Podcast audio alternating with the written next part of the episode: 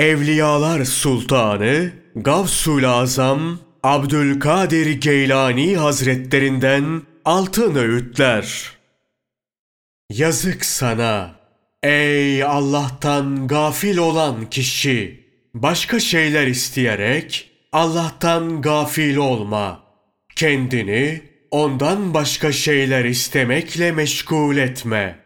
Mesela ondan boyna rızkını bollaştırmasını ve genişletmesini istiyorsun. Fakat belki de bol dünyalık senin için bir musibettir de sen bunu bilmiyorsundur. Sen hangi şeyin ve hangi halin daha hayırlı ve eftal olduğunu bilemezsin. O halde sükût et. Allah'ın hükmüne gönül rızasıyla uy. Ondan fiillerine rıza göstermeni nasip etmesini iste. Diğer hallerde de şükretmeni nasip etmesini talep et. Unutma ki şükrü edilmeyen bol mal mülk sahibi için bir musibettir.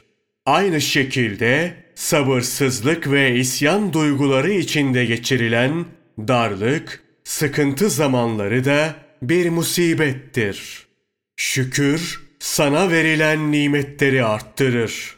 Seni izzet ve celal sahibi Rabbine yakınlaştırır. Sabırsa kalbinin ayaklarını sabit kılar, sağlamlaştırır. Ona yardım eder, kuvvet verir, onu muzaffer kılar. Dünya ve ahiret akıbeti de iyi olur. Allah'ın takdir ve hükmüne itiraz etmek haramdır.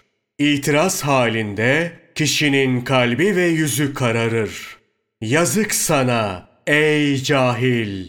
Nefsini kadere itirazla meşgul etmek yerine Allah'a duayla meşgul et.